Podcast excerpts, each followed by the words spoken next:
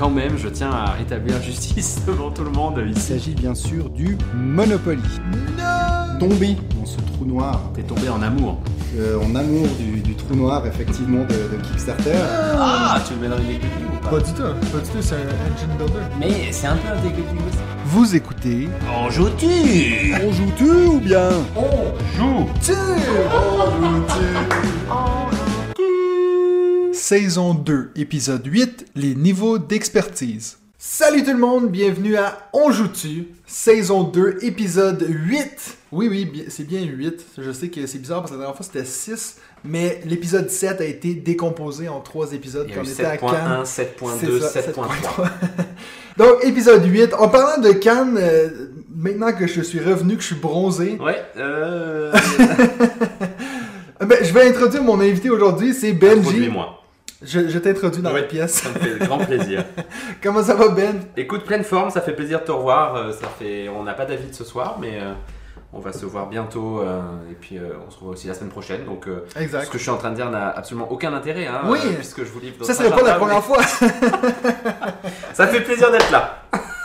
Donc, euh, t'as pensé quoi, toi, de ce festival de Cannes à distance? Est-ce que t'as eu des petits retours depuis qu'on a parlé? ou- Ouais, écoute, euh, bon alors à distance, il y a bien sûr beaucoup de frustration, mais je vous ai suivi euh, pas mal et euh, j'ai suivi pas mal de vidéos. Non, écoute, ce que je trouve rigolo, c'est que depuis que tout le monde est rentré de Cannes, on entend beaucoup parler de notamment deux jeux sur les réseaux. Il y a Gutenberg, donc Ouais. qui va sortir chez Atalia, là, qui vraiment a fait un joli petit buzz. A priori, les gens apprécient, le matériel a l'air top. J'ai vu une petite vidéo règle là qui n'a pas été faite par On Joue Tu, c'est c'est dommage. C'est fou. C'est dommage. Mais euh, ouais, non, le jeu a l'air vraiment sympa. Et puis il y a aussi, bah, bien sûr, ce fameux jeu dont vous avez parlé euh, à peu près 300 fois pendant les trois podcasts, Mille Fiori. Exact. Mille Fiori. Mais tu vois, moi, je me demande si c'est pas grâce à nous. Bah écoute, tu pourras demander à son auteur euh, qui a besoin d'aide en plus, je Oui. crois. Donc, euh, Pauvre Knitia. Pauvre. Mais je comprends mieux en voyant les, les visuels qui sont passés là, l'analogie avec Azul. Il y a Ouais. effectivement ces petits carreaux là que tu as envie de poser. Ouais. euh. Et j'avoue que ça me faisait pas rêver quand vous Non, en parliez au podcast. Et d'avoir vu passer ces photos, ça me donne un peu plus envie. Et je me demande si effectivement ça pourrait pas plaire à la maison, puisque ma femme est fan de Azul. Ouais. En l'occurrence, on le joue beaucoup, beaucoup. Et puis si c'est un, un petit peu dans ce genre-là, il y a moyen que ça puisse, euh, ça puisse plaire. Alors, moi, je trouve que c'est pas du tout comme Azul. Ok. Mais en fait, la seule chose qui est pareille, c'est qu'on a des tuiles. Mais je veux dire, on se partage un plateau. Il n'y a pas nécessairement une question de séquence euh, dans nos couleurs. Ouais, un petit peu, mais c'est vraiment plus un jeu de combo. C'est tu fais tel tr- truc et puis t'as des enchaînements assez incroyables. Euh, moi, de toute façon, c'est sûr, il est déjà commandé. Je vais, je vais bientôt l'avoir. donc, euh, il y a des bonnes chances que tu vas pouvoir le tester ici avec moi. Ok, super, Euh, je me réjouis. C'est un des rares jeux que j'ai dit, aussitôt que j'ai joué, j'ai dit, mais ça, c'est un jeu pour Nadia, elle va adorer. J'avais l'impression que c'était comme euh, très futé, mais en jeu de société. Ouais, c'est ce que vous avez dit, ouais, ouais, ouais. Donc, euh, donc, on va faire un petit retour sur la question de la semaine. Il y a deux semaines, vu qu'on n'a pas posé Yes. de questions pendant le- le- notre moment à Cannes. C'était d'ailleurs une question qu'on a posée avec toi. Donc, Oui. c'est une des rares fois où toi, t'es là pour toi-même répondre à la question que tu avais Ah, toi-même posée. question Donc, la que question, j'ai c'était... trouvée très bonne par ailleurs. c'était- C'était toi qui avais pensé en plus, je pense. c'était la question, c'était quel était, euh, vu que c'est un épisode sur le placement d'ouvriers, Ouais. la question c'était quelle est votre euh, mécanique préférée? La première réponse qu'on a nous vient de Séverine Mignot sur YouTube. Le drame de ma vie de joueuse, c'est aller en soirée jeu expert et y côtoyer uniquement des hommes qui pensent que j'aurais du mal à suivre, alors que mon jeu préféré est justement Tricerion que j'adore, The Gallerist et Anachronie, ce qui fait que Oh. de ma mécanique préférée, le placement d'ouvriers avec programmation. Donc bien sûr, elle a fait référence à cette histoire que j'avais racontée sur Tricarion avec euh, la copine à mon ami. J'ai dit, mais est-ce qu'il est habitué de jouer à des gros jeux? Puis finalement... Tu as mis à jour ton machisme. C'est clair. Ensuite, on a David Jandet sur YouTube qui nous dit bonjour. C'est Enfin, je toujours. me permets juste de réagir à ce que dit Séverine, Oui. parce que mettre dans le trio de tête Tricerion, Anachronie et euh, The Gallerist, euh, Séverine, quand est-ce qu'on se voit Est-ce ça qu'il était célibataire, c'est vrai? Parce Je a- crois que non, je crois que non. Je crois que son mec est quelqu'un de bien, mais euh, par contre, elle a en tout cas de très bon goût. Quelqu'un qui joue souvent en premier, je pense. Je, je crois. quelqu'un un first player, par Exact, exemple. oui. Euh, ensuite, on a David Jandet sur YouTube qui dit Bonjour, c'est toujours un plaisir de vous écouter. Ben, merci. Merci David. Pour ma part, j'adore la mécanique gestion de main. Voici quelques titres que j'adore et qui proposent cette mécanique Concordia, Inis, Londres, Watergate. It's a Wonderful World. Non, il l'a Ok. pas mis. Ah, c'est dommage. Ouais, Mais il aurait pu aussi mettre Red Rising, c'est aussi de la gestion de main. Ouais, c'est vrai. Euh, bon après-midi qui nous dit, mais là c'est la soirée, donc on va le prendre quand même. Et pour finir, on a Jean-François Vachon sur Facebook qui dit Je pense que ma mécanique préférée est le engine building, car c'est celle qui permet le plus souvent de déclencher un combo qui en, en déclenchera un autre, qui en déclenchera un autre, etc. En fait, j'aime les combos, mais j'aime aussi le fait de voir grandir son engin, le, vo- le voir monter en puissance et efficacité. Merci à tout le monde hein, pour vos réponses. J'en ai lu que 3 parce que sinon on serait ici toute la soirée parce qu'on avait au-dessus de 20 commentaires sur YouTube et puis euh, 7 sur euh, Facebook. Euh, on est très content d'avoir toutes ces réponses-là, mais bien sûr, on ne pourra pas toujours euh, y répondre. Mais continuez de commenter et puis éventuellement, on va, on va tomber euh, sur vos réponses. On voulait aussi prendre un moment pour vous remercier parce qu'on est rendu à 25 000 écoutes depuis qu'on a commencé God. le podcast. Donc, si on compte tous les vues, euh, toutes les, les- bon, il n'y a pas des vues, avec toutes les Les écoutes, écoutes. euh, sur toutes les plateformes de podcast, en plus de, de ceux qui ont regardé sur ma chaîne YouTube. Donc, 25 000 écoutes. On vous applaudit. Et puis si on retire nos mamans, il reste quand même 1200 écoutes. C'est vrai, c'est quand même vachement bien. Donc merci aux 1200 personnes qui nous Ouais. écoutent régulièrement. Et merci maman. je sais que éventuellement il va falloir que je t'explique c'est quoi une, un engine building.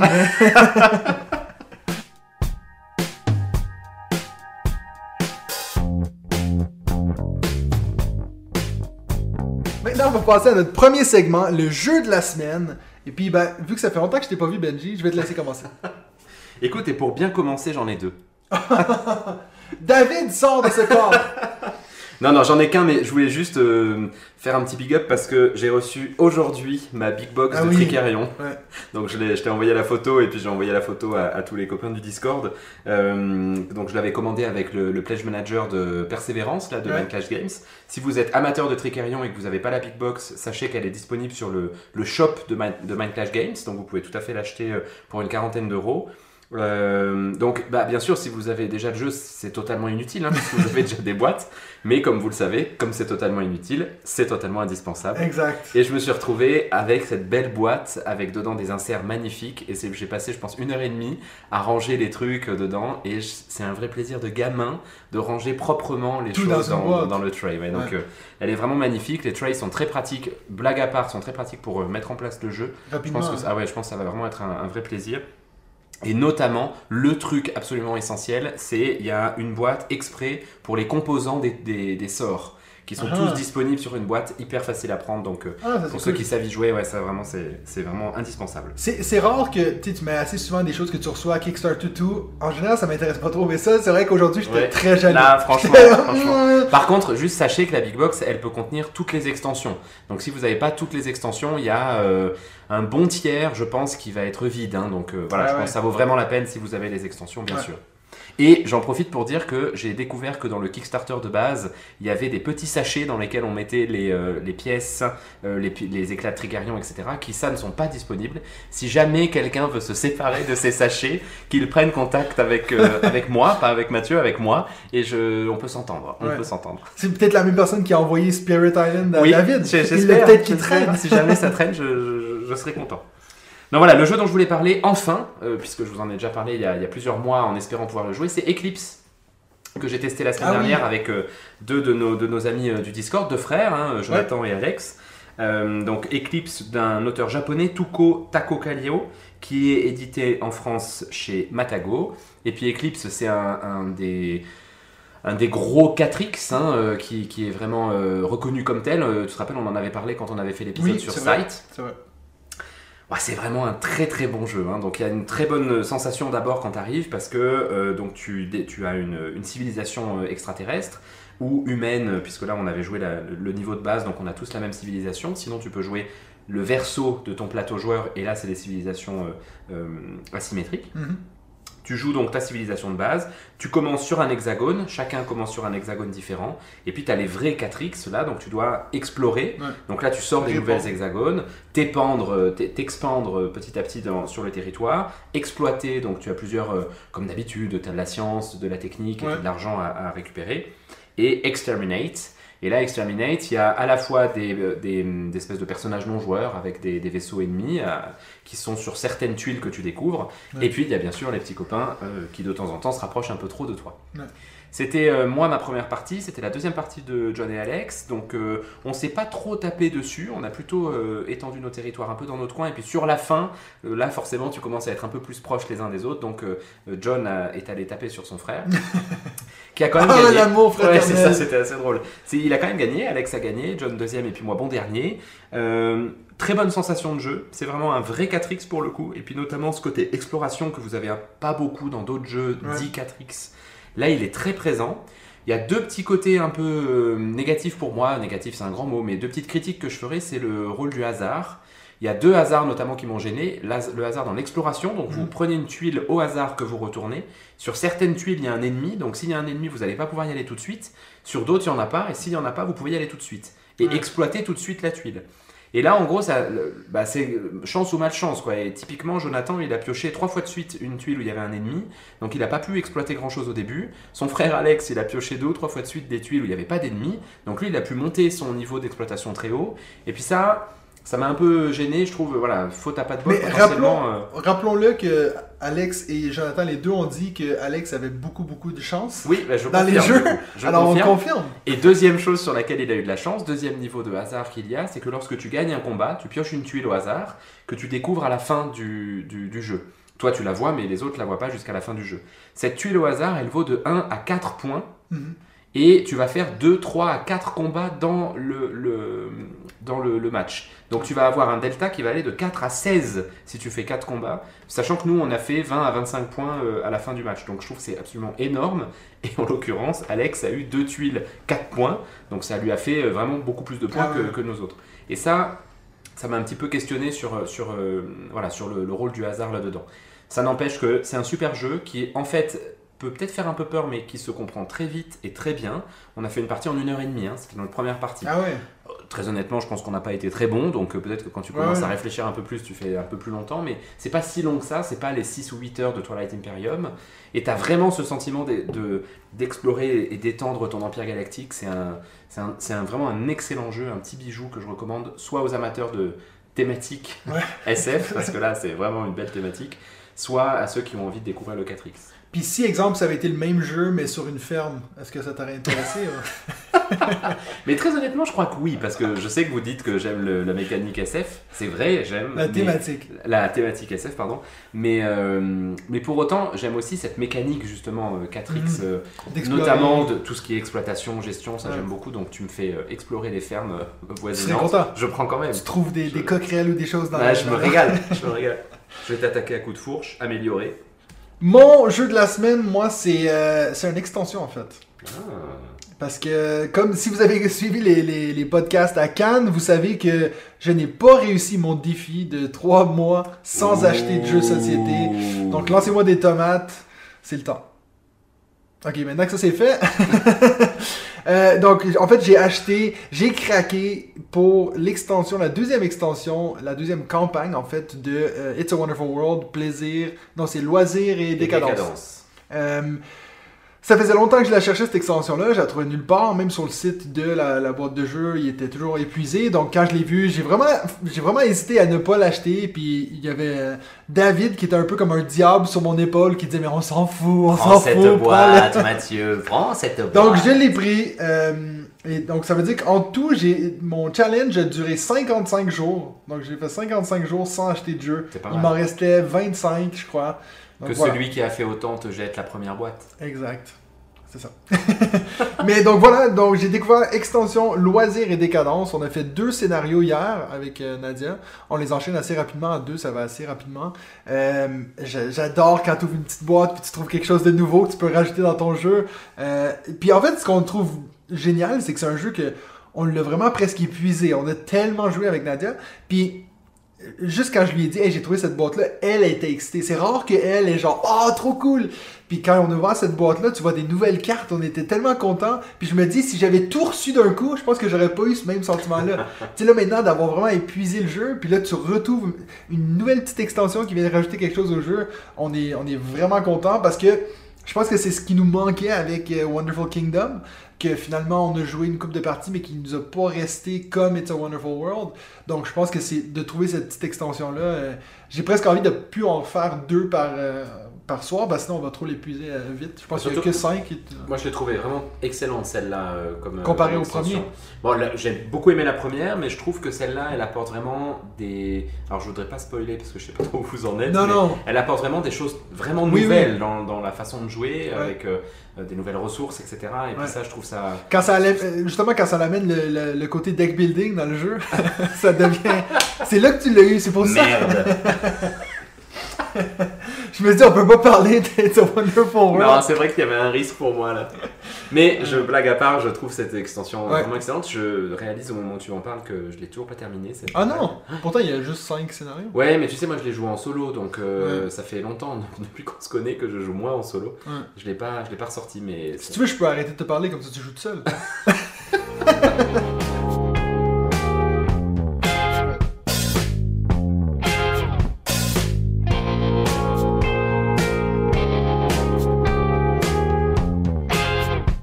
Alors maintenant, on va arriver à notre deuxième segment, la thématique de la semaine. C'est euh, une idée qui m'est venue en, euh, à la cérémonie de l'As d'Or quand j'ai vu Simon essayer d'expliquer ce que c'était un, jeu- initié. Puis bon, c'était surtout pour l'humour, mais il disait, mais tu sais, c'est. euh, en fait, c'est. euh, en fait, ce que c'est, c'est que. Puis c'est ça la blague. Puis je me suis dit, ça pourrait être intéressant qu'on regarde ensemble ce que c'est notre définition de les différents niveaux de jeu. Puis peut-être qu'est-ce qui qualifie qu'un jeu devient expert ou pas. Euh, donc je vais te laisser commencer. Toi, tu considères qu'il y a combien de niveaux d'expertise? Alors, écoute, moi je trouve honnêtement que les niveaux de Cannes sont assez pertinents. Ouais. C'est-à-dire qu'avoir une catégorie enfant, euh, ça, ça, me- ça me va. Tu vois, avec David là qui disait euh, Ouais, mais c'est vraiment très enfant. Et puis alors, Ouais. est-ce que tu as vraiment petits-enfants et enfants? Ouais. Je pense que ça, c'est des discussions qu'on a nous parce qu'on est vraiment impliqué Ouais, ouais, dans le milieu. Mais dans le fond, voilà, qu'il y ait une catégorie enfant, ça me parle totalement. Euh, qu'il y ait une catégorie familiale, ça me semble tout à fait pertinent. Ce serait le, le, le premier niveau un petit peu de, de jeu que tu peux sortir avec tout le monde. Tu peux sortir ça avec ta belle-mère, tu peux sortir ça avec tes parents, tes enfants, etc. Des enfants euh, ados, quoi. Ou avec tes élèves, toi par exemple, Ouais. tu vois, des gens à qui, euh, qui, qui jouent peu, qui jouent pas, et puis à qui tu vas présenter un, un- un jeu pour essayer de passer un moment dans la soirée, quoi. Le niveau initié, il me parle aussi parce que bah, moi, dans mon entourage, il y a de plus en plus de monde quand même qui joue aux jeux de société, mais qui n'y joue pas de manière intensive. Ouais. Donc, ils savent ce que c'est un jeu de société, ils, ont, ils sont OK de, de- de passer un tout petit peu de temps à comprendre des règles, à lire des règles. Après, il faut pas leur sortir un jeu avec 30 pages de règles, de, jeu, de, Ouais, de ouais. règles et euh, qui dure 3 heures. Donc, ça, ce niveau initié, je trouve qu'il a du sens. Et puis, le niveau expert. Finalement, de manière assez intéressante, c'est celui que j'ai eu le plus de mal à définir avant Ouais. quand on a commencé à réfléchir à ce sujet. Parce que, comment tu le définis en fait? Est-ce que c'est, euh, le, bah voilà, typiquement j'ai dit 30 pages de règles. Ouais. Euh, Est-ce que c'est un jeu qui dure très longtemps? Moi j'ai un peu envie de voir aussi certains jeux qui sont pas euh, difficiles mais euh, qui se savourent. C'est-à-dire que plus tu vas les jouer, plus tu vas comprendre comment ça se joue, Ouais. plus, tu vas, plus tu vas développer tes compétences là-dedans. Ça, j'aurais aussi envie de le mettre dans les experts. Mais voilà, en tout cas, ces, ces quatre catégories, elles me parlent bien. J'aurais peur que si tu mets d'autres catégories, parce que tu pourrais mettre les jeux à deux joueurs, tu pourrais mettre les jeux Ouais. solo, tu pourrais mettre les party games, etc. etc. Mais dans le fond, est-ce que tu risques pas de finalement euh, avoir des, des catégories qui se chevauchent l'une l'autre Ouais, ouais. et puis de perdre dans, dans ce que tu veux vraiment raconter en fait? Ouais. Donc voilà, moi les quatre de, de Cannes en fait me parlent très bien et je trouve qu'ils ont eu raison de créer cette catégorie initiée, c'est, c'est, c'est tout à fait pertinent et je trouve que les catégories du coup étaient plus justes et homogènes cette année qu'elles ne l'étaient l'année dernière avec, Avec, The euh, Crew à côté de Tented Brain. Ça c'était Mais- vraiment... C'est vrai que c'est assez intéressant quand tu regardes le deuxième plus prestigieux prix. Ben, le premier, en fait, c'est le Spiel.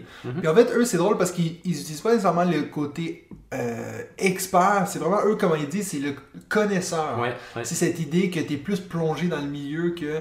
Puis ça, je trouve ça intéressant parce que c'est pas nécessairement une question de. euh, euh, c'est plus compliqué, c'est plus une question de. Il faut vraiment être plus je- geek ou un peu plus connaisseur pour connaître ça. C'est pas grand public, Ouais, ouais. C'est comme ça que je, je trouve que c'est assez intéressant de distinguer les deux euh, de cette façon-là. Moi, je suis assez d'accord avec toi. Je pense que hum, Initié, je suis très content qu'elle soit là euh, pour justement, encore une fois, euh, The Crew Tainted Grail, comme ça, ça, ça arrivera plus.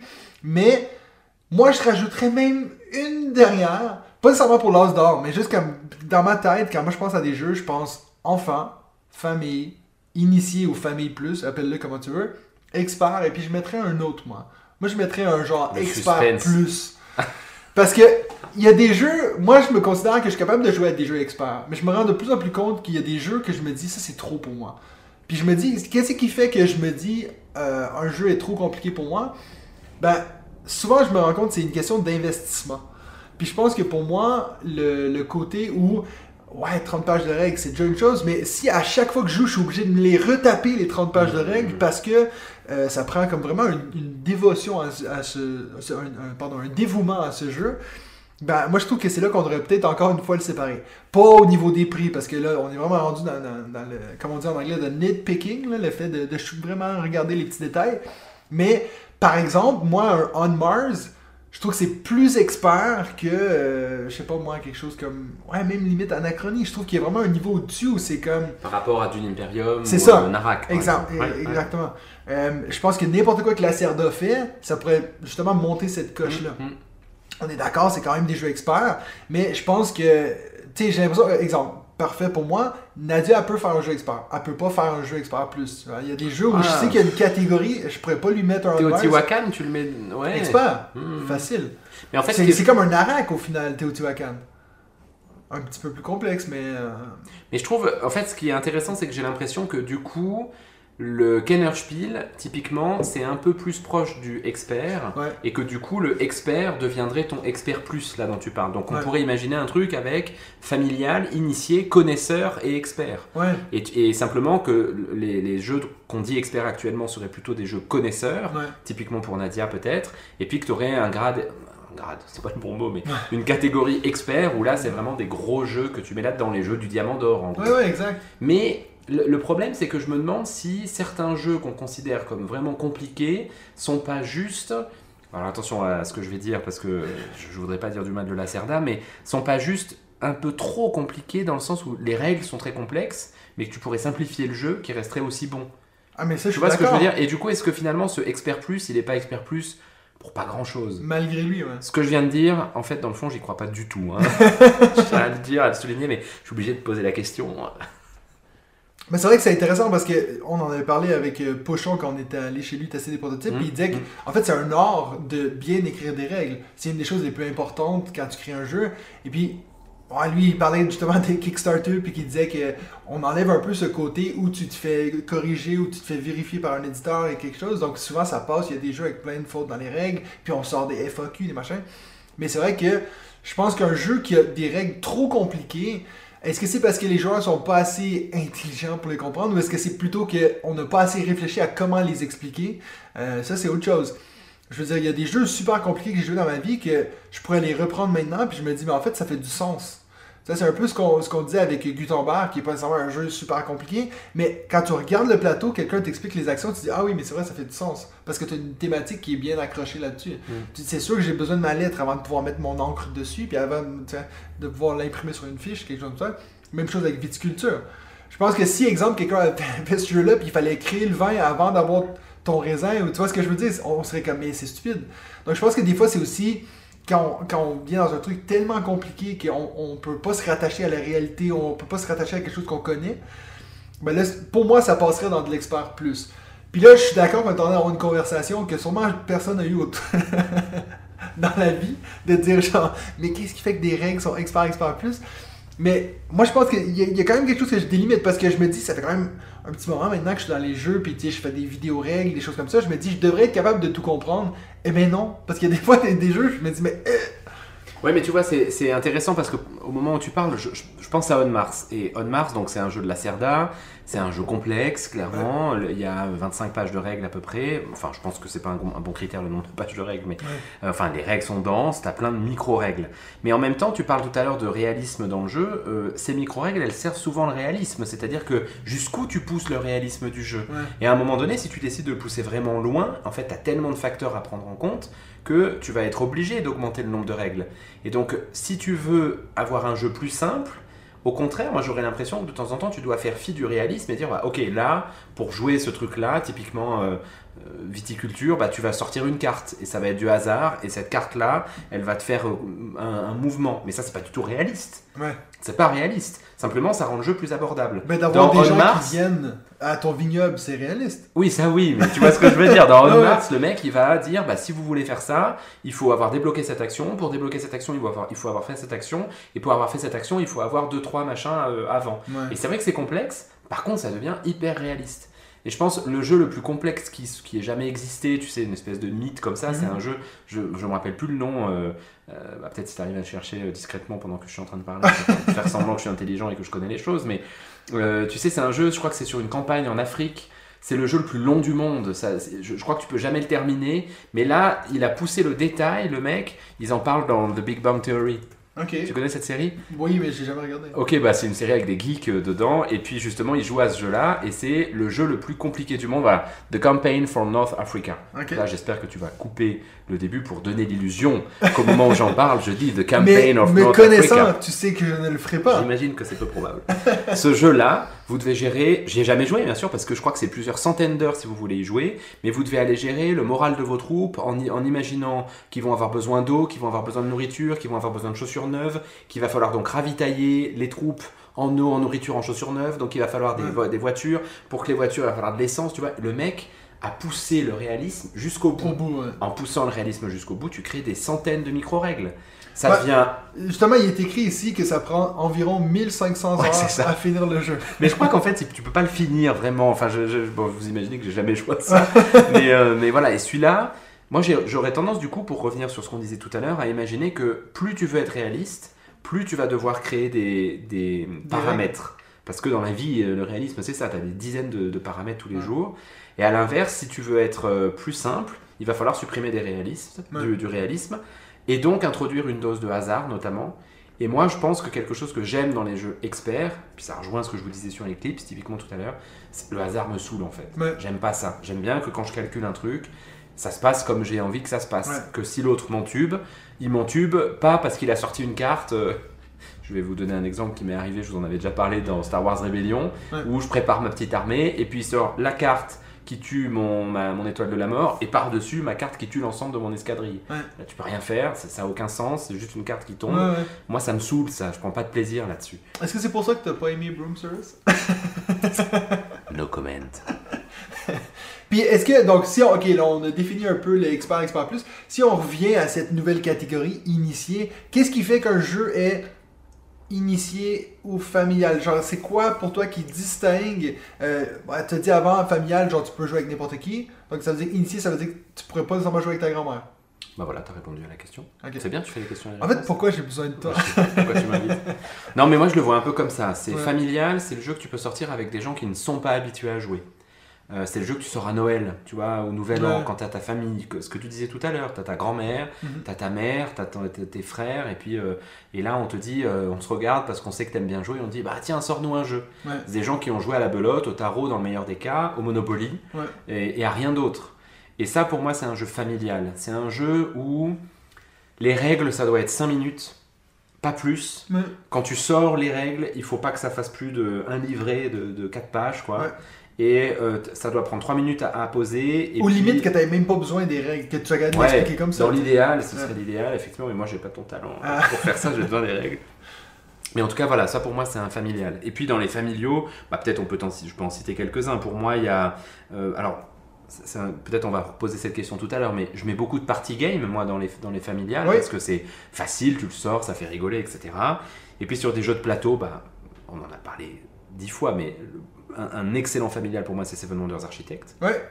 Euh, parce que voilà, il est simple, il se pose facilement, il est joli, il est Puis sympa, en plus, il joue à plusieurs. En Parce que plus, les gens, ouais. je pense, des fois, ils oublient que trouver un jeu que tu peux jouer à 7, qui est vraiment un jeu de société, pas un jeu Ouais, d'ambiance, tout à fait. il n'y en a pas des C'est tonnes. hein. difficile. Hein. Donc, euh, Je pense qu'il y a certains roll and write, pas très compliqués, qui rentrent aussi dans cette catégorie. Et je pense que Trek 12, par exemple, c'est un Mhm. bon exemple. Euh, Trek 12, il y a 2 dés, il faut savoir faire 4 additions, plus soustractions, deux. etc. Ouais. Je pense que c'est assez simple pour que les gens le prennent en main. Je le mettrai, je le mettrai là-dedans. Euh, bah voilà, je n'ai pas mis d'autres en fait. Mais, euh, Mais même genre Catan, au final, Catan vient. ah, Catan, je pense qu'il n'est pas si simple que ça à prendre en main. Ok. Si tu veux, pour moi, la différence entre Catan et un jeu familial, c'est que un jeu familial, il faut compter que des gens vont pas avoir envie de s'investir dans une compréhension de règles. Ouais, Catan, il y a ouais, quand même vois, un peu de règles du jeu. C'est quand même une heure de jeu facile. C'est ça, Ouais. Donc moi, je le mettrais plutôt Catan dans les initiés. Et la différence avec les initiés, c'est ça. C'est des gens qui aiment le jeu de société, qui, euh, Qui sont déjà dans le milieu. ou- aux portes en tout cas, tu vois, que c'est des gens qui ont qui ont deux trois jeux de société chez eux, euh, qui ont typiquement Catan. Voilà, tu vois la différence entre un familial et un initié. Le familial, il a le Monopoly chez lui et le risque. L'initié, il a Catan. Ouais. Il a les aventuriers du rail. Ouais. Il a entendu parler de ces jeux-là. Il a envie de passer. Ça le gêne pas de s'arrêter euh, 10 minutes, un quart d'heure sur des règles du jeu, d'un petit peu comprendre un peu de stratégie. Et là, pour moi, dans les initiés, on va mettre. Bah, donc, on a cité Catan. Il y a les aventuriers du rail. Vraiment, pour moi, c'est un excellent initié. Seven Wonders. Ouais. Tu vois, je mets Seven Wonders architecte dans le familial, Seven Wonders dans les initiés, Abyss de Bruno Catala. Abyss, moi je l'ai vu chez pas mal de copains qui sont pas des gros joueurs, mais ils aiment jouer aux jeux de société. qu'ils l'ont acheté à Et- cause du coup d'œil qu'ils donnent. Ah, et voilà, tout, ils ont très bien réussi avec ça. Euh, pour le coup, sur certains roll and write un peu plus velus, je pense que le roll and write il est pratique comme euh, mécanique, tu vois, il est pas compliqué, c'est assez Genre, ludique. euh, Welcome to, moi Exactement. Welcome to, moi je le mets là-dedans. Welcome to the Moon, je le mets en transition entre l'initié et l'expert, mais je pense que c'est un bon moyen pour des gens qui ont envie de jouer. Bah, si, surtout de si tu fais la dessus. campagne, dans le Ouais, sens que ça. si tu veux, tu penses que tu as compris, non, on te rajoute quelque chose, là c'est sûr que c'est ça qui fait un Ouais. peu plus d'expert. Mais ouais, Et après, je mets, dans les initiés, je mets les premiers niveaux de mécanique, c'est-à-dire que les jeux qui ont introduit des mécaniques Mm. qui sont pas encore trop couplées à d'autres. Alors typiquement, je m'étais demandé est-ce que je mets Agricola par exemple, ou Ouais. Viticulture, tu vois, que je trouve pas si compliqué que ça dans, le, dans les règles, et puis qui sont sur une mécanique principale, donc il y a moyen d'y aller assez facilement. Les hauts fourneaux, on en a parlé l'année dernière, tu vois, dans les engine building, les hauts fourneaux, c'est vraiment pas, pas dur, quoi. Ouais. Donc euh, je pense que les gens qui ont envie d'y jouer un petit peu, ça se fait. et euh, Azul, It's a Wonderful World, ah, tu le mets dans les initiés? Ouais, je sais pas. tu le mettrais expert Je sais pas. Il est peut-être un peu plus compliqué. Il y a, il y a quand Bon, même. t'as dit Seven Wonders, pour moi c'est pratiquement Ouais, c'est vrai, jeu. c'est au vrai. final. Ouais, ouais, c'est vrai. Peut-être une seconde Full World. En tout cas, Azul, moi je le mets dans les initiés. Ah ouais Je le trouve un peu, un peu Azul. Il y a tout un système autour du comptage de points que je trouve pas si simple en famille. Non, c'est ça. Mais le- la mécanique de jeu est simple. La mécanique de jeu est simple. Mais de ouais, compter les points, c'est vrai que La façon du comptage de points, je la trouve pas si évidente. Et Nidavellir. Nidavellir, pour moi, je le mets dans les initiés. Initié, C'est ouais. un excellent jeu. Ouais. Les gens qui ont envie de jouer, je pense, ils prennent tout de suite beaucoup de plaisir. Ouais. En fait, les initiés, je me suis rendu compte, c'est des jeux que je donne à mon fils maintenant. Ok. Voilà, 9 ans. Et il a, donc ça fait quelques années qu'on joue ensemble. On a commencé par des jeux enfants, des jeux familiaux. Là, il a envie d'aller un peu plus loin. Il voit les 14 ans et plus. Il, a- il rêve que d'une chose, c'est de les jouer. Mais c'est absolument bien sûr pas possible. Mais les initiés, ça, j'arrive à l'y mettre. Et je pense que c'est un bon, un bon marqueur. Ça, les, les enfants de joueurs, c'est des jeux c'est ça. initiés. Tu vois. Et puis, ça faisait combien d'années avant que tu mettes un anachronie en pleine tronche? Euh, bah, j'attends ces 10 ans. Ça sent bien Et là, il va y avoir un week-end intensif. Assis-toi. va- Listen to On va that. parler. Puis ben justement, vu qu'on on a parlé de ces catégories de l'as d'or, tout, est-ce que tu penses que là maintenant on est bon pour un petit moment ou tu penses qu'on va rajouter des catégories euh, bientôt? Moi, je pense que l'humanité est cyclique, Ouais. euh, Monsieur Bierry. Et donc on va, Et donc- on va revenir à deux catégories. Vraisemblablement, de toute façon, à un moment donné, les gens vont râler en disant qu'il y en a à nouveau pas assez. Alors Ouais. on va remettre. Tu vois, typiquement, c'était drôle quand on a invité Sébastien Pochon, Ouais. euh, où David disait bah, il manque une catégorie jeu à deux joueurs. Et puis c'est vrai que du coup, la conséquence, c'est que les jeux à deux joueurs ne sont jamais euh, élus dans ces jeux-là, alors qu'il y a des Ou les jeux à excellents jeux à, deux joueurs. Des jeux à cocher avec Welcome, euh, les, la- les jeux solo. Euh, Il y a des excellents jeux solo euh, qui seront jamais dans ces prix-là. Ouais. Alors est-ce qu'on va aller vers euh, remettre une catégorie jeu à deux, jeu solo, jeu à cocher, jeu à plus de 8, etc. Et puis ensuite on dira Ouais, il y en a trop, et puis on va revenir à trois catégories, deux catégories, euh, ou une. Donc, Mais genre- moi genre je trouve que c'est- actuellement, l'avantage de la mouture Asdor, c'est qu'elles sont pertinentes, Ouais. et elles sont pas trop nombreuses, donc c'est médiatiquement intéressant. Oui, c'est clair. Donc je trouve S'il y en avait 40, ça serait moins intéressant. les médias les liraient pas. Là, euh, je sais pas si tu as vu, mais il y a quand même pas mal de médias hein, qui mettent euh, le jeu de l'année, en fait. Et puis, tu as quelques médias qui mettent les quatre niveaux de jeu. Ouais. Donc, ça marche bien, leur système. Le jour où tu vas faire six, six Ouais. catégories, il n'y a, que nous qui allons les regarder, ces six catégories. en fait. Ouais, c'est clair. Mais euh, j'en ai parlé justement dans un des mini-zodes, je crois. Euh, Carte Aventura, on pourrait presque dire que c'est un des, un des premiers jeux solo qui est- Ouais. Même si je sais qu'il l'est pas, mais je veux dire, on est d'accord que c'est un jeu qui pourrait très bien se jouer seul. Bah, D'ailleurs, moi, je l'ai joué seul, et puis je recommande plutôt de jouer ce genre de jeu seul. hein. Ouais. Euh, euh, oui, oui, c'est juste, mais en même temps, du coup, il n'a pas eu le prix. Oui. Alors est-ce qu'il y a un peu d'ambivalence là-dessus du jury qui met ça là-dedans en disant bah comme ça ça fait un peu un jeu solo en même temps si c'est sûr que le jeu solo gagnera jamais c'est dommage tu vois euh. et puis il y a des jeux qui sont vraiment faits pour être joués en solo, je pense à euh, euh, Friday par exemple, vendredi, Ouais. je pense à Palm Island, euh, Ouais. je pense à Nemo's War. Euh, Nemo's War, ouais, je crois que ça s'appelle Ouais. comme ça, qui est un, un excellent jeu, pas encore traduit en français, dont j'entends dire qu'il va, il devrait arriver en français, Ouais. je, je l'espère vraiment. C'est des jeux extraordinaires en solo. Ils ne gagneront jamais un prix, à juste titre, parce que je pense que ce- ça n'aurait pas de sens de leur faire gagner un prix de jeu de l'année. Mais en même temps, on les met jamais en avant du coup. Et c'est probablement dommage. Mais moi, des fois, je me demande s'il n'y a pas. Puis je commence à me rendre compte de plus en plus que je pense que je suis plus initié que expert dans mes choix de jeu, puis dans ce que je sais qui va intégrer ma ludothèque. Puis, il vous dit ça, mais Bitoku est installé sur la table derrière, et c'est la partie qu'on fait juste après l'enregistrement du podcast. c'est un jeu familial, on s'entend. je l'ai expliqué à ma grand-mère. Enfant plus. Mais non, mais c'est vrai que dans le sens, même quand on était à Cannes avec David, bon, après ça c'est aussi différent dans un festival, tester un jeu expert, c'est compliqué. Mais c'est vrai que tu te dis quelque chose que tu peux apprendre. Moi, j'aime mieux faire trois parties de jeux initiés dans une soirée que de faire. On se tape un gros jeu expert. Moi, ce que je me suis rendu compte, ce que j'aime dans les jeux experts, puis ce qui nous arrive de temps en temps, c'est de faire des campagnes. Ça, j'aime ça, parce que là, je sais que je vais vraiment les règles, puis qu'ils vont me revenir. Bitoku, je suis content que tu voulais jouer, parce que j'ai joué qu'une fois. Euh, puis tu vois, là, on va rejouer, puis je vais sûrement avoir oublié la moitié des règles. Donc je pense que c'est tellement un investissement euh, de temps. Puis si- je pouvais aller chez quelqu'un, puis il me l'explique, puis on joue, puis euh, mais c'est souvent moi qui dois apprendre les règles. Donc c'est vrai que ça, ça, vient, ça vient long d'apprendre tous ces jeux experts pour y jouer une fois par année. Mais tu vois, tout à l'heure, tu as dit, et puis tu l'as redit là, il y a un mot qui me parle pas mal pour faire la différence entre expert et expert plus. Ouais, C'est le mot investissement. ouais. Et je pense que tu as raison. Tu as probablement des jeux experts qui ne nécessitent pas un investissement aussi important que d'autres. Et typiquement, Narak, Dune Imperium. Même le, le dilemme Euh, du roi. Ouais, oui, Au niveau peut-être. des Ouais, règles, c'est vrai, un investissement Ouais, en termes de temps, mais je veux dire, quand on s'y remet, on prend pas deux heures pour Mais en tout réexpliquer les cas, effectivement, ces jeux-là, les règles, faut avoir envie de les lire, elles font un petit peu. Enfin voilà, c'est des jeux plus compliqués, connaisseurs. Ouais. Probablement que tu as raison, c'est le mot qui convient en fait. Ouais. Ça nécessite pas un investissement de malade. Dune Imperium, on y a joué il y a trois mois. Si tu le ressortirais ce soir, Ah, je on pense qu'on bon. se refait les règles Ouais, assez rapidement. Euh, On Mars, euh, tu peux pas. Euh, Kanban Nivi, tous les Lacerda, tu peux pas. Mm. Anachronie, c'est limite. Tricarion, c'est limite aussi, c'est difficile. Euh, je pense à Féodome. Pour moi, c'est le jeu le plus expert que j'ai jamais joué. Féodome, c'était.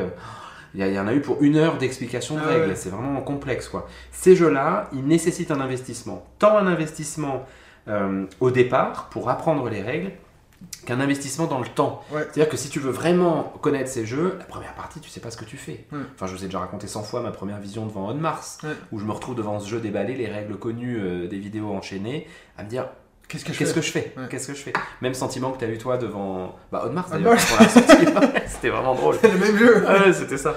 Et euh, je, je pense à euh, nos, nos collègues, bah, tout à l'heure on parlait de, de, de First Player, la chaîne First Ouais. Player qui vraiment a, a voulu mettre en avant ces jeux-là, où eux ils ont, euh, bon je sais pas comment ils font, mais où ils poncent vraiment beaucoup les gros jeux. Ouais.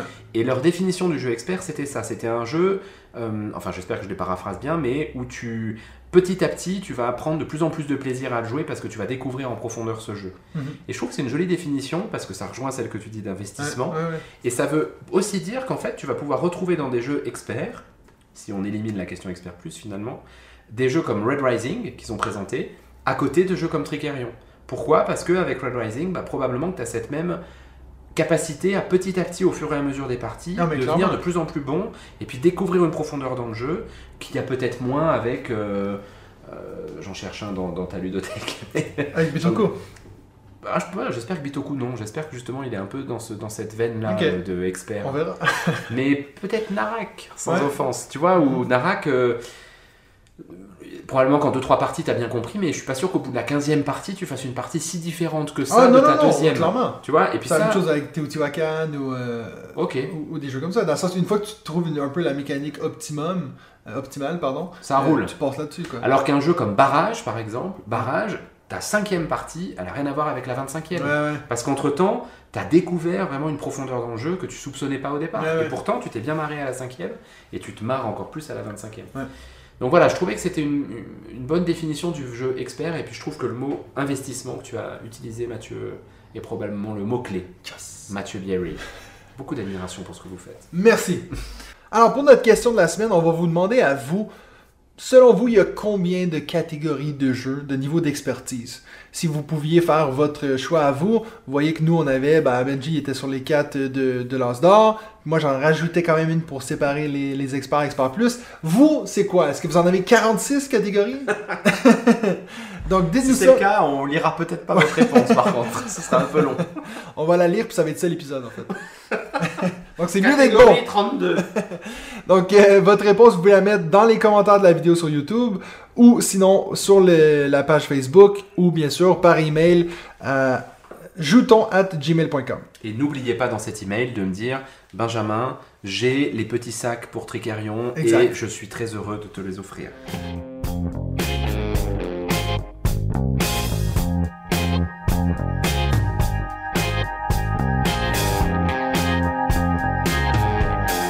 Pour notre troisième segment, on va faire un top 5 des jeux pour tout le monde. Parce que justement, on a parlé de les jeux familiaux, donc ces jeux qu'on peut présenter à nos grands-mères. Euh, on les salue, nos grands-mères, qui écoutent bien sûr ce podcast. Tout à fait. Assidûment. Euh, donc, ça veut dire que c'est des jeux vraiment qu'on peut sortir avec n'importe qui. Vraiment, on, là, on est vraiment pas dans la catégorie initiée. Même s'il y en a un que j'ai mis dans mon, mon top 5 que tu as dit avant qui était dans la catégorie initiée. Ah, mais cool. euh, je vais te laisser commencer avec ton numéro 5. C'est la première fois que je commence un top 5, Mathieu. Ben alors, je vais commencer. T'as eu ta chance. J'ai j'ai loupé. Alors, mon cinquième, c'est Splendor. Ouais. Splendor, je le mets là en cinquième parce que il est à mon avis un peu intermédiaire entre familial et, et- Ouais. et initié, mais je pense quand même qu'il est pas si compliqué que ça à sortir. Donc un jeu de- bon, bon, bien connu, en plus on en a beaucoup parlé avec euh, Sébastien, donc euh, Marc-André l'auteur chez Space Cowboys qui en est maintenant à donc plus de 2 millions de, de ventes, donc euh, a priori on peut estimer qu'en plus euh, il n'y a pas que des connaisseurs et des experts Oui, qui l'ont acheté. Euh, ils ont fait une nouvelle version euh, Marvel qui je pense va aussi s'adresser à plutôt des gens qui qui connaissent pas forcément l'univers du jeu de société. Je trouve que Splendor, il est pas si simple que ça à expliquer, mais c'est pas si long non plus et c'est pas si compliqué. Il faut vraiment juste que les gens comprennent ce principe que quand tu as une carte, ça correspond à une euh, une comment ça s'appelle une Une pierre. une pierre, c'est Ouais. ça, une euh, ressource. voilà. Ouais. Et qu'elle reste là, un peu comme dans Seven Wonders, c'est un peu le même problème. Et, et ça, une fois que les gens l'ont compris, bah, en fait, tout le reste, c'est c'est vraiment simple. Et puis tu construis ton truc, la thématique, elle est très peu présente, vous le savez bien. Ouais. Je pense que si les gens aiment Marvel, en plus, le Marvel Splendor, du coup, permet vraiment de faciliter l'apprentissage des règles. Moi, j'en ai beaucoup fait, du Splendor. Je... Ou s'ils aiment les pierres précieuses. Oui, mais c'est peut-être moins fréquent. mais euh, voilà, je trouve que c'est un très bon jeu qui se sort assez facilement. J'avais acheté des extensions que je n'ai jamais jouées, que j'ai revendues depuis. euh, les extensions Je savais probablement. même pas qu'il y avait des extensions. Ouais, ouais, ils ont sorti Ah, 4 ok. extensions en une Ah, boîte. ouais. Euh, mais voilà, en tout cas, Splendor, je pense que c'est un bon, un bon, un bon exemple de, de cette catégorie-là. Bon, quand tu considères que Happy City euh, s'est grandement inspiré de Splendor, et puis que Happy City était nominé au familial, tu- ça te juste. donnerait raison. Je te remercie. Euh, alors moi, mon numéro, euh, mon cinquième jeu pour tout le monde, c'est Tainted Grail. Oui, ça me semble normal. Non mais moi j'ai pas été super original. Le premier qui m'est venu en tête, c'est peut-être parce qu'il est récent, mais Seven Wonders Architect. Je veux dire, moi c'est vraiment de loin m'a rendu mon premier jeu que je réfléchis. Si exemple j'ai des élèves qui veulent jouer à un jeu, je sors ça. Si j'ai euh, encore une fois disons j'ai de la belle famille qui vient, hey on fait un jeu, je vais sortir Seven Wonders Architect. Euh, je sais qu'il y a des gens qui sont pas contents parce qu'ils le trouvent trop facile, mais moi je trouve que c'est ça qui fait qu'il est bien. Euh, Ouais, puis alors j'ai entendu nos amis des les Martins là, euh, ouais. euh, qui, qui euh, Martin de la c'est pas, Société des c'est Jeux. pas grave si tu sais pas son nom parce que lui il connaît pas le mien. C'est Mathieu, Mathieu. Il était très très très vexé. Mais ils ont dit Benji et David, donc nous on était contents. Ouais, vous étiez contents. hein? Non, je vous c'est donne cette gloire, les gars. hein, le, le. Martin de la Société des Jeux qui disait qu'il s'était ennuyé en le jouant. Et pour moi, en fait, c'est sûr que quand t'es expert, bah voilà, encore une fois, tu, tu- Mais malgré tout, moi je prends assez de plaisir en fait. Et puis je trouve que euh, ils ont très bien, euh, très bien Oui, oui. adapté le jeu pour un public familial. Enfin, on l'a déjà dit depuis Ouais, quatre épisodes. euh, Mais moi, c'est sûr que là, ce soir, on est moi, toi, Hugo, David. Je vais pas sortir nos architectes. On a tellement d'autres choses qu'on veut jouer à la place. Et en même temps, la première soirée que j'avais fait chez John, dont avec qui Ouais. j'ai fait Eclipse, bah en fait on a commencé par un Seven Wonders Architect. Ouais. Euh, on était avec sa femme, alors sa femme joue euh, pas tant que ça, mais, mais moi j'y prends vraiment du plaisir à jouer Ouais. à ce jeu. Je le trouve euh, tellement agréable, tu joues en 10 minutes, un quart d'heure, c'est sympa, tu t'insultes, il y, a, y a de la tension, je, je trouve assez rigolo. Et stratégiquement, il y a des pistes stratégiques. Euh, de savoir. euh, euh, Enfin, je sais pas toi, qu'est-ce que tu joues, mais moi, je, je- ça dépend vraiment des parties, de Ouais. savoir si je pars sur Bon, le ça dépend militaire. quelle, de- quelle merveille t'as aussi. Aussi, ouais, ouais, ça, mais ça te donne un petit départ asymétrique. je suis assez d'accord avec toi. C'est un excellent jeu et je- j'en reparlerai peut-être à un moment donné. Ah Euh, Donc ton numéro 4. Mon numéro 4, donc c'est la limite hein, de, de cette réflexion de seulement 3, 4 ou 5 catégories, c'est Time Bomb. Alors est-ce que Time Bomb vous le mettez dans les party games euh, ou pas Moi je considère que c'est un party game. Ok. ouais. Euh, je, mais je- je pense que tu as raison, hein, mais moi c'est vraiment un jeu que je sors beaucoup dès qu'on est 5, 6 et plus. Ok. Euh, j'y joue avec des amis qui sont peu joueurs, j'y joue avec des amis qui sont un peu initiés justement. Donc euh, Time Bomb, un jeu de Yusuke Sato qui est euh, édité en français chez Yellow. Euh, je crois qu'il a été réédité il y a peu de temps, là, mais moi j'ai l'ancienne édition. Un jeu de, de bluff, hein. il y a une partie de- des gens qui jouent euh, l'équipe de Moriarty, une partie des gens qui jouent l'équipe de Sherlock. On a des, une bombe qu'il faut désamorcer avec des cartes euh, dont il faut couper les fils, et puis on bluffe sur ce que j'ai dans mon jeu Ouais. en fonction de quel rôle j'ai, quel rôle caché j'ai. C'est un super jeu, nous on se marre bien à chaque fois qu'on le fait, euh, franchement. Les parties durent 5, 10 minutes max. T'es obligé d'en faire une derrière. Souvent, on en enchaîne 4, 5, 6 Ouais. comme ça. Euh, ça nous a fait des très bonnes soirées. Et je trouve que là aussi, c'est un jeu que t'expliques assez facilement. Il y a trois types de cartes différentes. Enfin voilà, c'est simple. Ouais. Et les gens, ils prennent vraiment du plaisir. Donc, euh, Time Bomb, pour moi, c'est un très bon jeu aussi pour initier des gens aux jeux de société qui n'y connaissent pas grand chose. Moi c'est un des, un des rares jeux que j'ai revendu euh, dans la même semaine que je l'ai acheté. C'est vrai? Ouais, on a fait 3-4 parties avec des deux groupes différents puis ça l'a vraiment pas accroché. Ok. Puis euh, je sais, mais il y a pourtant toujours quelqu'un, tu sais, quand quelqu'un dit Ouais, moi j'ai, j'en ai marre du loup-garou, à quoi je pourrais jouer, il y a toujours quelqu'un qui met Time Bomb. Ouais. Donc je pense que j'ai vraiment pas eu de chance. C'est la même chose qui est arrivé avec euh, Detective Club, qu'il y a plein de gens qui adorent, mais j'ai vraiment pas accroché Ok. avec ça. Mais ouais. Euh, Je pense que c'est. Mais alors, c'est un peu le même problème que le loup-garou. C'est que si t'es villageois 5 fois de suite au loup-garou, c'est vite chiant. Si t'es euh, l'équipe de Sherlock 5 fois de suite, c'est vite chiant. moi je t'avoue, je, je, je comprenais pas trop le jeu en fait. Je pense que. T'es sûr que c'est pas un jeu expert plus? Ouais. Ou alors vraiment, Non, mais je me disais, pour les jeux experts. Je Quoi. comprenais. Je trouvais que c'était assez vite vu c'était qui qui avait la bombe. Puis en fait, je sais pas, Ah, tu lui donnais Moi, pas je le pense qu'en fait, puis- tu n'as jamais joué avec les bonnes personnes. Peut-être, ces c'est jeux-là, clair. Parce que Mais c'est la même chose avec Detective Club, hein. moi, je me suis tellement marré à des parties de loup-garou. Ah, mais moi aussi, mais c'est aussi la même chose avec Catan. Genre, j'ai j'ai adoré mes parties de Catan au début, puis après ça, j'ai découvert autre chose, puis je me disais, ah ouais. Genre, moi maintenant, je préfère de loin faire un Resistance que de faire un loup-garou. Ou même euh, Secret Hitler, ou tu vois, quelque chose Oui, comme ça. mais tu vois, ça c'est parce que toi t'es connaisseur, mais tu peux pas sortir un Non, Hitler à des gens qui connaissent pas les jeux. Quoi. Bah, quelqu'un qui connaît le loup-garou, oui. C'est le même niveau de complexité. Ouais, c'est un peu plus compliqué quand même. Ben, c'est juste plus compliqué de, de parler de fascisme Mais jeu t'as aussi le principe de voter des lois qui te changent un peu les règles, non, dans Secret Pas Hitler vraiment, non. Ok. Je l'ai, mais j'ai jamais joué. Ah non! Pas Il est génial, ça. Je sais, ouais. Euh, moi, mon numéro 4, c'est Azul. Donc, toi, tu l'avais mis en initié. Je suis super d'accord avec toi. Le, le- le fait de, de calculer les points est un peu plus complexe. Donc, c'est un jeu de Michael Kiesling. Mais euh, moi, je trouve que c'est un jeu qui attire d'abord par le visuel. Les gens ils sont assez attirés par ces petites tuiles. Euh, c'est un très joli jeu. Donc, je pense que ça, ça aide beaucoup. Puis, c'est vrai qu'au final, tu fais quoi? Tu prends des, des tuiles, tu les mets sur ton, ton petit plateau. Euh, après, c'est vrai que quand toi tu l'as dit, tu l'as mis en initié à cause des règles, je suis tout à fait d'accord avec toi. Moi, souvent, ce qui arrive, c'est que je joue avec des gens qui s'en foutent un peu des points, puis moi, je les calcule à leur place. tu vois. Ouais, ouais. Ce qui me dérange pas. Euh, moi, je le mets là parce que je pense que c'est un jeu qui va rester très très longtemps. Je pense que c'est un peu un, un genre de jeu que dans 20 ans, il y a encore des gens qui vont avoir Azul dans leur ludothèque. Je peux pas dire ça d'énormément de jeux avec autant de conviction. Euh, tu vois, je pense que ça va être un futur classique un peu comme Seven Wonders, Catan, de ces jeux-là. Ah, même plus que ça, moi je pense. Quand tu vois sur BGA, c'est le premier jeu joué Azul, hein. Ah ouais? De très loin euh, par rapport aux autres. hein. Bon. Moi je suis tout à fait d'accord avec toi, je te rejoins à 100% et probablement que j'en reparlerai également plus loin. Ça va être le top 5 le plus rapide du monde. hein. Alors, ton numéro, euh, ton numéro 4. Euh, pardon, ton numéro Euh, 3. mon numéro 3, c'est Micro Macro, Ouais. Crime City.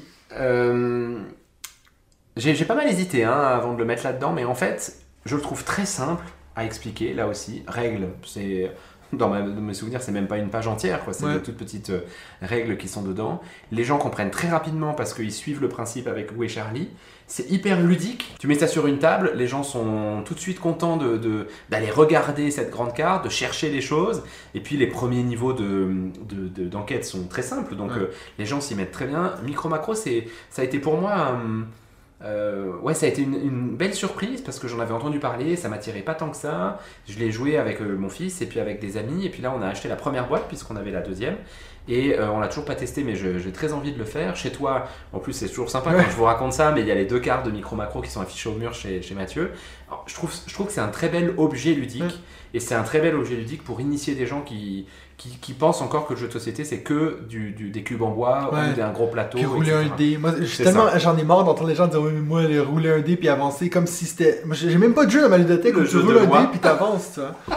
mais moi, le seul point où je te rejoins pas sur Micro Macro, c'est qu'il faut quand même être- avoir un intérêt quelconque sur, euh, tu vois, un peu découvrir quelque chose ou, il- tu sais, il faut quand même que tu réfléchisses.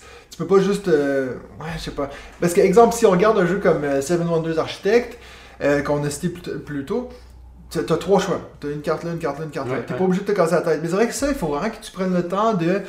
Ouais, il faut, faut que je cherche quelque chose. Il y a un mini peu de réflexion que je pourrais pas faire avec ma grand-mère.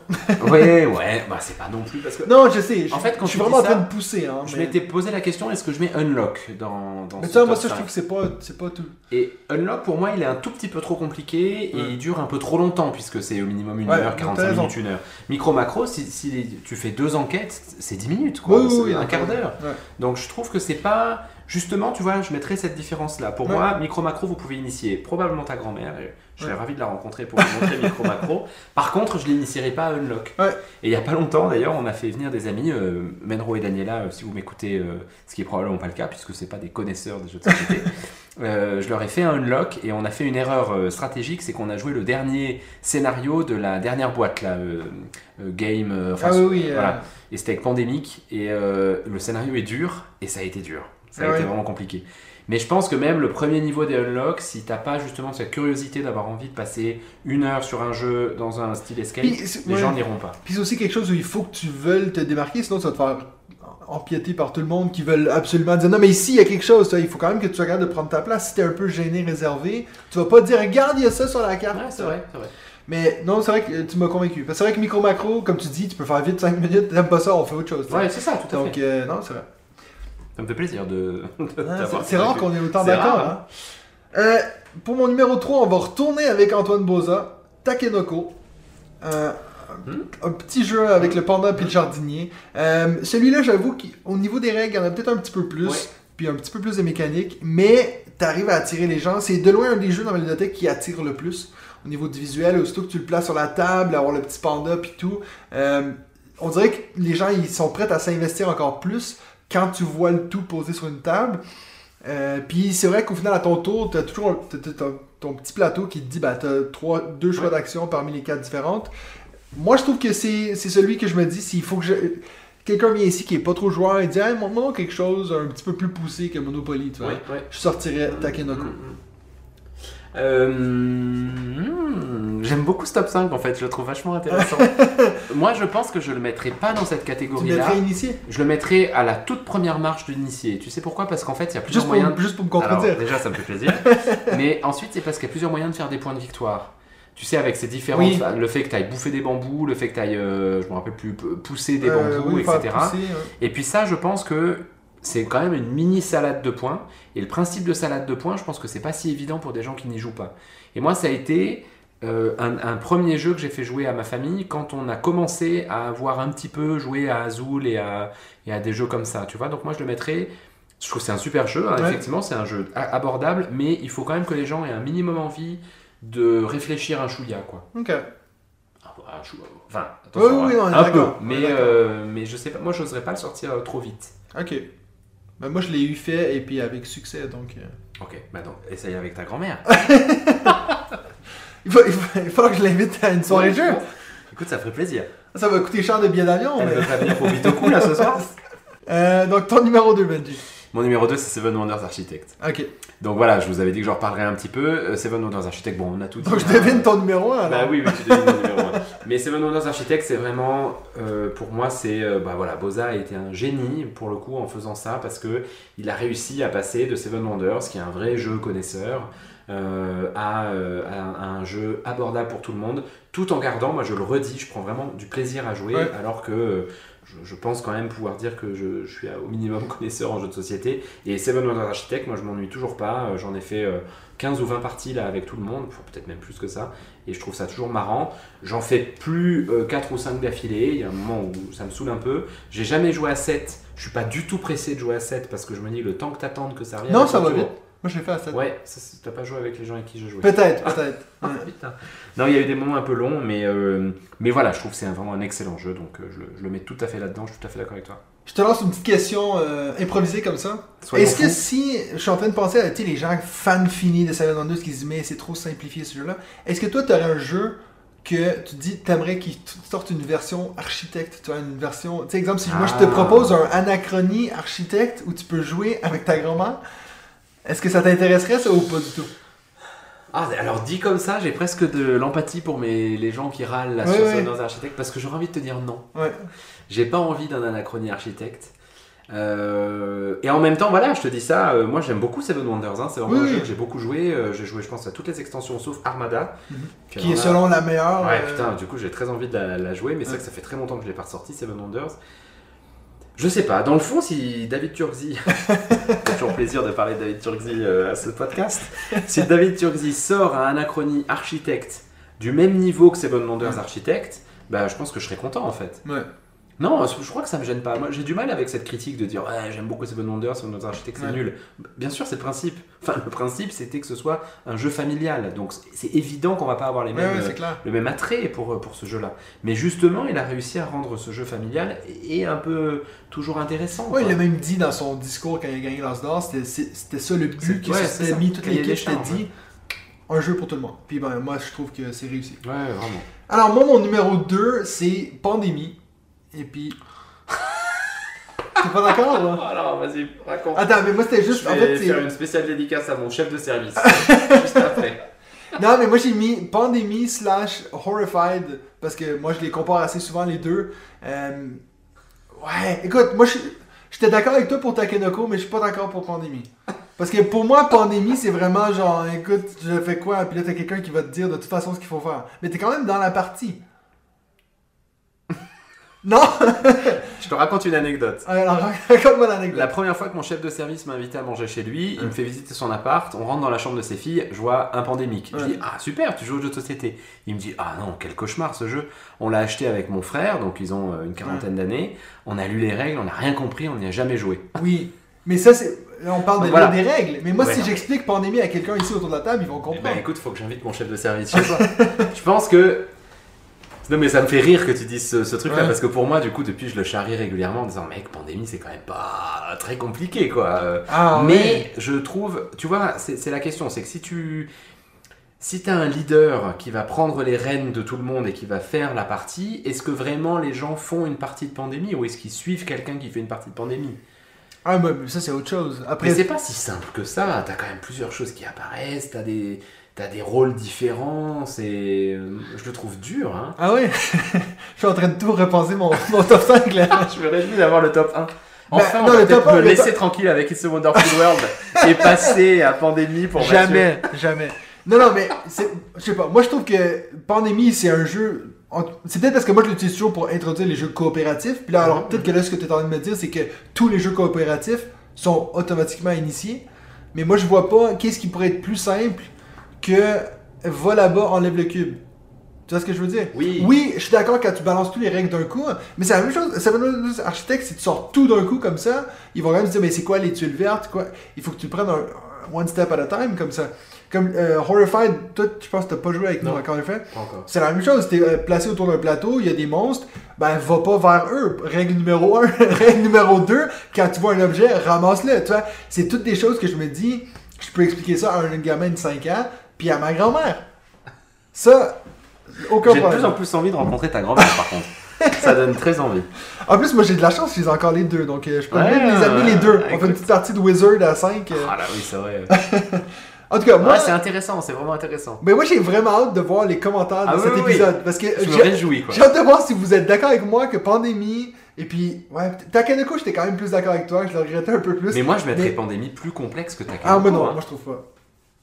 Je trouves pas parce que au final, On Takenoko. joue-tu at gmail.com Ah non, c'est pas en Non, plus, c'est jouton. jouton at gmail.com. Mais c'est parce que c'est vrai que Takenoko, t'as plusieurs choix d'action.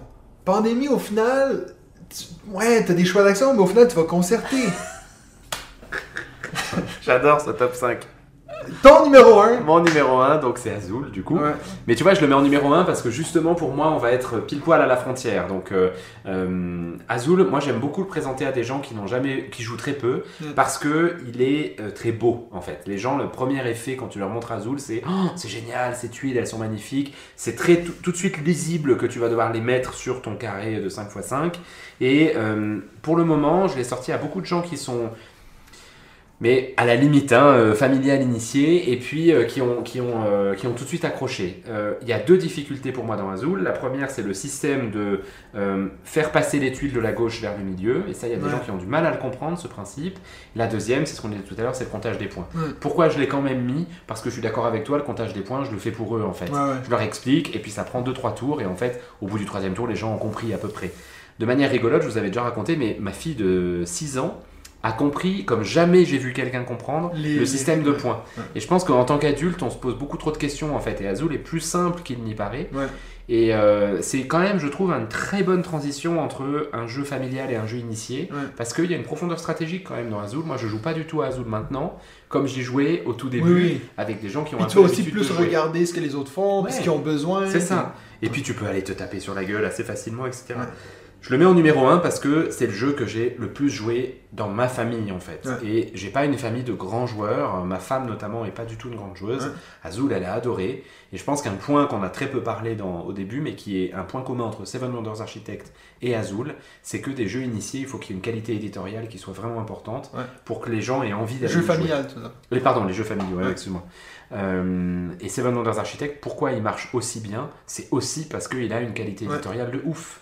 Ouais. Chacun sa petite boîte, c'est juste un, un plaisir. Les gens sont tout de suite contents quand ils prennent ces boîtes, ouais. ils les posent dessus. Et Azul, t'as le même effet, je trouve. Donc, Ouais, euh, avec number one. Azul. Alors, mon numéro 1, Alors j'ai peur, j'ai peur. Tainted non. Euh, euh, Celestia. Ok, I don't know it. Tu connais pas Celestia? Non, non, non. Alors, moi, je l'ai mis en numéro 1. J'ai hésité où le mettre parce que je pensais le niveau de difficulté et tout. Mais c'est de loin le jeu. J'ai jamais vu une personne. Puis c'est un des premiers jeux que j'ai acheté quand je suis arrivé en Suisse. J'ai jamais vu une personne dire qu'ils aimaient pas ce jeu. C'est euh, un de mes jeux préférés pour introduire les gens aux jeux de société. C'est super simple. C'est et puis c'est une de mes mécaniques préférées, le stop ou encore, parce que moi je suis assez, euh, j'aime beaucoup prendre des risques. Et puis en plus de un mini côté bluff. Mais c'est un bluff qui est en fait déterminé par les autres joueurs. C'est ça qui est assez génial, c'est que chacun son tour, il y a quelqu'un qui est capitaine du navire.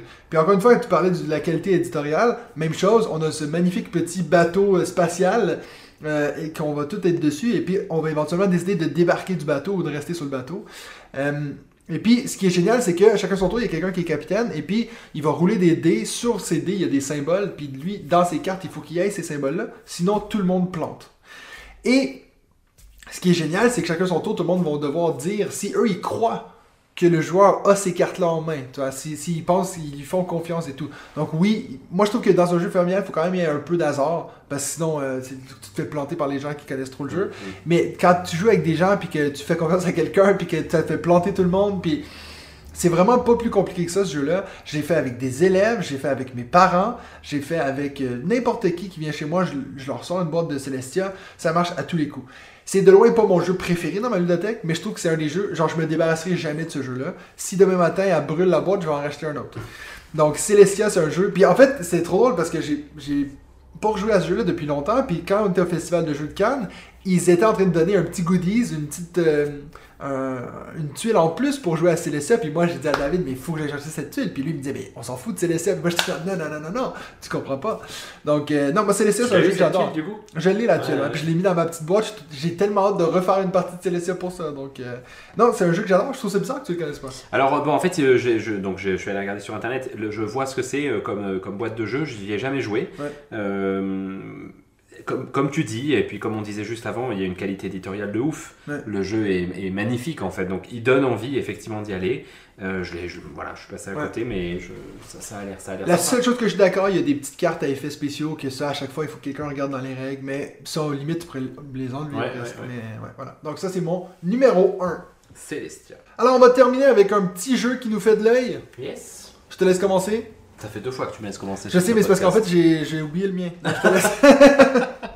Alors moi je vais vous parler de Malia Lands of Legends. T'en as entendu parler? Oui, parce que tu m'as tagué sur Facebook, non? Euh, c'est possible, c'est possible. Rendez-vous le 15 mars euh, sur Kickstarter pour cette, euh, cette aventure. Malia, c'est la boîte de jeu, donc tu en as parlé au début, qui est une maison d'édition en qui moi j'ai vraiment une grande grande confiance. C'est Ouais. des éditeurs sérieux, c'est une petite boîte d'édition, même si maintenant ils commencent à avoir de, de sacrés bons jeux. Et puis en fait, l'histoire de Malia est une belle histoire puisque son auteur François Denis a en fait créé un jeu de rôle pour ses potes il y a plusieurs années, donc ça fait euh, une dizaine d'années à peu près. Et à la fin du jeu de rôle, c'est une campagne qui a duré 6 ans. À la Mon fin du jeu de rôle, ils se sont tous dit en fait, on peut pas ne rien faire de l'univers qui vient d'être créé. Ouais. Et ils ont commencé à construire un jeu de euh, un jeu de plateau. Ils en ont beaucoup parlé sur Quad, donc le, le site français de, de, de jeux participatifs. Et puis, euh, il y a peut-être deux ou trois ans de ça, euh, la boîte de jeux a annoncé que euh, s'associaient avec, eux. Donc, ils avaient créé une petite maison d'édition qui s'appelle Four Universe ou 4 univers. Et puis la boîte de jeu et 4 univers se sont associés pour créer Malia, qui va donc sortir là sur Kickstarter le 15 mars. Malia, c'est un jeu euh, de plateau, il y aura des figurines dedans, ça se joue de 1 à 5. Je suis pas du tout un fan de figurines, hein. je sais que ça à chaque fois, mais je suis pas du tout passionné de figurines. En tout cas, ça se joue de 1 à 5 joueurs. Ce sera un univers coopératif avec des éléments de narratif et puis avec des éléments de land crawler et de dungeon crawler aussi. Ouais. Donc euh, je suis pas un grand passionné de ce type de jeu, hein, euh, parce que typiquement moi ça me fait penser à, à Gloomhaven, et puis Ouais. c'est vrai que c'est pas le jeu vers lequel je, je fonce, mais d'abord je trouve l'histoire éditoriale géniale, et puis les, les visuels qui sortent sont juste sublimes. J'imagine pour, euh, pour euh, l'auteur, là, François Denis, euh, le plaisir que ça doit être de voir une idée que tu as eue dans ta tête il y a 10 ans Devenir réel. devenir réel devant toi. Les figurines sont vraiment très belles et l'univers a l'air très sympa. Donc il y aura a priori un seul pledge. Euh, la boîte de jeu en général, si vous êtes en France, vous avez la possibilité de vous faire livrer dans cool. une boîte française, dans une boutique française. Ça diminue fortement les frais de port. Donc euh, voilà, 15 mars, rendez-vous sur Kickstarter. Malia, la boîte de jeu François Denis. Ouais, et puis ben moi je vais vous parler d'un jeu qui ça faisait longtemps que j'avais pas backé un jeu sur Kickstarter. Hmm. Euh, j'avais j'avais j'étais un peu en train de bouder la plateforme parce que j'ai j'ai- c'est de la catastrophe en ce moment, il y a la, la collection complète de Everdell, euh, t'as tout le monde, t'as 13 000 commentaires de gens qui disent mais on aurait dû recevoir notre jeu ce mois-ci, on a même on sait même pas si le jeu a commencé à être produit.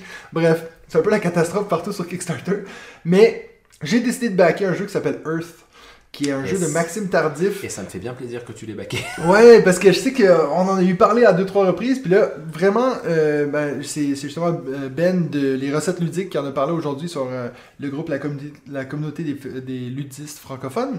Et j'ai vu son post, et puis c'est ça qui m'a fait tilter. Euh, donc, il a euh, vraiment, vraiment kiffé. Hein. C'est ouais. un gros coup de cœur. puis euh, c'est un jeu qui, lui, il compare un peu, bien sûr, encore une fois, à Ark Nova, à Terraforming Mars, cette idée que c'est des cartes qui te permettent de comboter. Euh, J'avoue que quand j'ai vu que c'était un Québécois qui le fait, ça m'a un peu aidé aussi à- à- dans ma décision. Euh, on n'est pas sur du Knidia qui a fait 12 000 jeux puis qui a pas besoin de mon aide. Je me dis pourquoi pas encourager les, les créateurs québécois. Donc euh, voilà, j'ai backé Earth. Euh, j'ai très hâte de pouvoir vous en parler, mais euh, si tout va bien, je l'aurai euh, en 2023. Donc euh, c'est pas Ouais. pour tout de suite. Saison 14 de, de On joue-tu On va en parler. Mais ça fait plaisir, et puis j'étais sûr que toi t'allais le baquer, parce qu'on est dans un thème nature, il y a Oui. des arbres, il y a des rivières. Ouais, c'est vrai. Donc ça fait plaisir que toi tu l'aies baqué, effectivement, moi il me faisait de l'œil, mais. On est en train de vraiment se nicher. Tu sais, toi, c'est science-fiction. Ouais, moi, ouais, c'est ouais. nature. mais c'est bien, ça permet de faire des économies. Puis, alors, c'est quoi euh, la, la thématique à David? Faut y trouver une thématique? Euh... Ouais, ce sera, C'est une bonne question, ouais, hein. serait important de lui demander. à élaborer avec lui lors de notre épisode sur les jeux solo qui Oui, va venir euh, éventuellement mercredi prochain. Mercredi prochain. Sans faute. Normalement, Encore une fois, si tout va bien. si tout va bien. Donc c'était tout pour nous cette semaine. On se retrouve la semaine prochaine pour un autre épisode de On joue-tu?